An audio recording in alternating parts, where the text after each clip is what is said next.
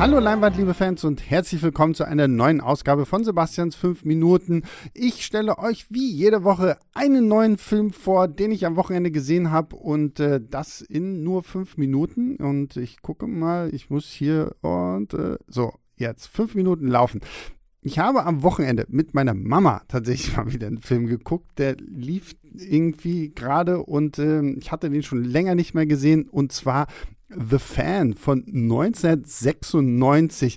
So ein Psychothriller mit Robert De Niro und Wesley Snipes. Robert De Niro spielt einen ähm, Vertreter für Messer und äh, hat keine so gute Beziehung zu seiner Ex-Frau, aber er hat noch eine, versucht zumindest ein guter Vater für seinen äh, Sohn zu sein und will diesem Sohn quasi so ein bisschen seine Leidenschaft für Baseball näher bringen und Dabei ist er natürlich ein ganz, ganz besessener Fan von den San Francisco Giants und hier von dem neuen Spieler Bobby Rayburn, gespielt von Wesley Snipes, der gerade neu in das Team reingekommen ist, irgendwie für 40 Millionen Dollar und ganz, ganz viele Erwartungen hängen natürlich an ihm. Und das Problem ist, Rayburn will aber auch irgendwie äh, seine Glückszahl haben, die Nummer 11, die hat aber ein anderer Spieler gespielt, tatsächlich von Benicio del Toro, wahrscheinlich in einer seiner ersten Rollen.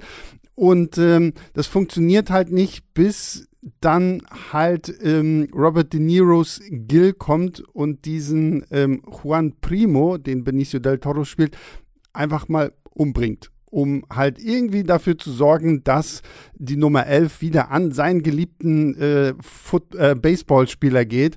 Und ja, damit löst das hier dann eine Welle von Ereignissen aus, die dann echt auch ein bisschen krass und noch krasser werden. Und äh, ich habe den Film vor Ewigkeiten schon mal gesehen und ich hatte ihn zumindest ganz cool in Erinnerung.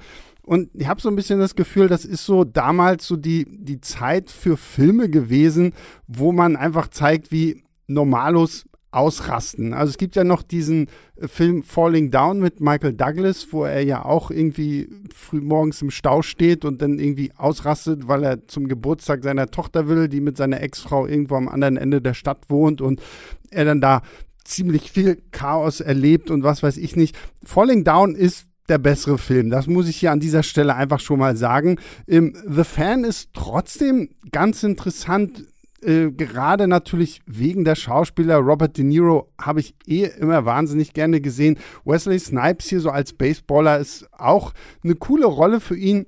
Was ich mir fast bei De Niro so ein bisschen gewünscht hätte, dass man wirklich mehr darauf eingeht, noch auf diese Obsession, die er für diesen Sport hat, ähm, diese Obsession, die er dann gerade auch für diesen Spieler hat. Und ähm, man, man versucht es quasi immer so ein bisschen irgendwie in dem zu zeigen, wie er auch mit seinem Sohn umgeht.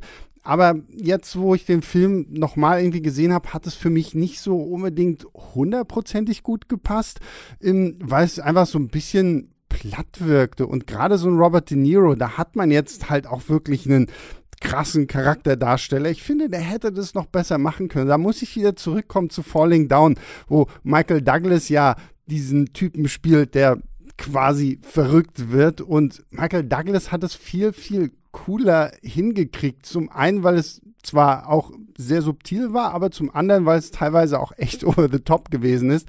Ähm, the Fan macht das jetzt hier wirklich so ein bisschen mehr auf so einer Charakterdrama-Ebene. Leider hat mir so der, wirklich so dieser Punkt gefehlt, wo man sagt, so, okay, jetzt wird dieses Fansein wirklich zu einer krassen Obsession und führt dann halt wirklich so weit, dass man hier sogar Morde begeht. Ähm, wie gesagt, das, das hätte man vielleicht irgendwo einfach ein bisschen äh, schöner in Anführungszeichen lösen können. Nichtsdestotrotz ist es ein spannender Film, auch von Regisseur Tony Scott, den ich ja tatsächlich wirklich auch sehr, sehr gerne mag. Einer meiner absoluten Lieblingsfilme ist von ihm, nämlich True Romance. Er hat ja auch Top Gun gemacht und Beverly Hills Cop 2 und Tage des Donners und was weiß ich nicht alles. Also der war ja als Regisseur wirklich ganz, ganz vorne mit dabei. Last Boy Scout zum Beispiel haben wir sogar glaub, hier im, im Leinwandliebe-Podcast ganz groß mal besprochen.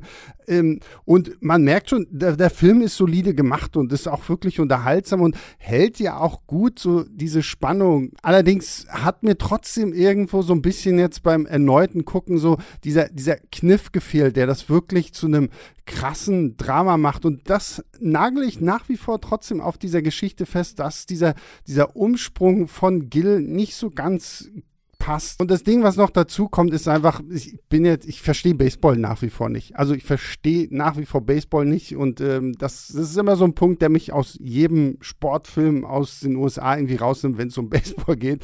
Ähm, egal wie toll das äh, Spiel irgendwie eingeführt wird. Aber okay, jetzt äh, genug gequasselt.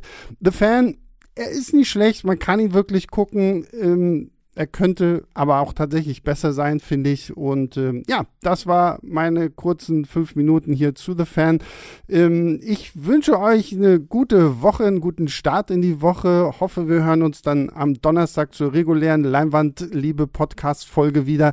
Und ähm, ja, guckt ganz viele Filme. Wir hören uns beim nächsten Mal wieder. Bis dahin, macht's gut. Ciao, ciao. Leinwandliebe und Sebastians 5 Minuten sind Filmstarts-Podcasts der Webedia GmbH. Moderation und Schnitt Sebastian Gertschikow, Produktion Tobias Meyer, Monique Stibbe und Nina Becker. Die Songs Take a Chance und Easy Jam im Intro und Outro kommen von Kevin McLeod. Die Links zur Musik und zur Lizenz findet ihr in den Shownotes.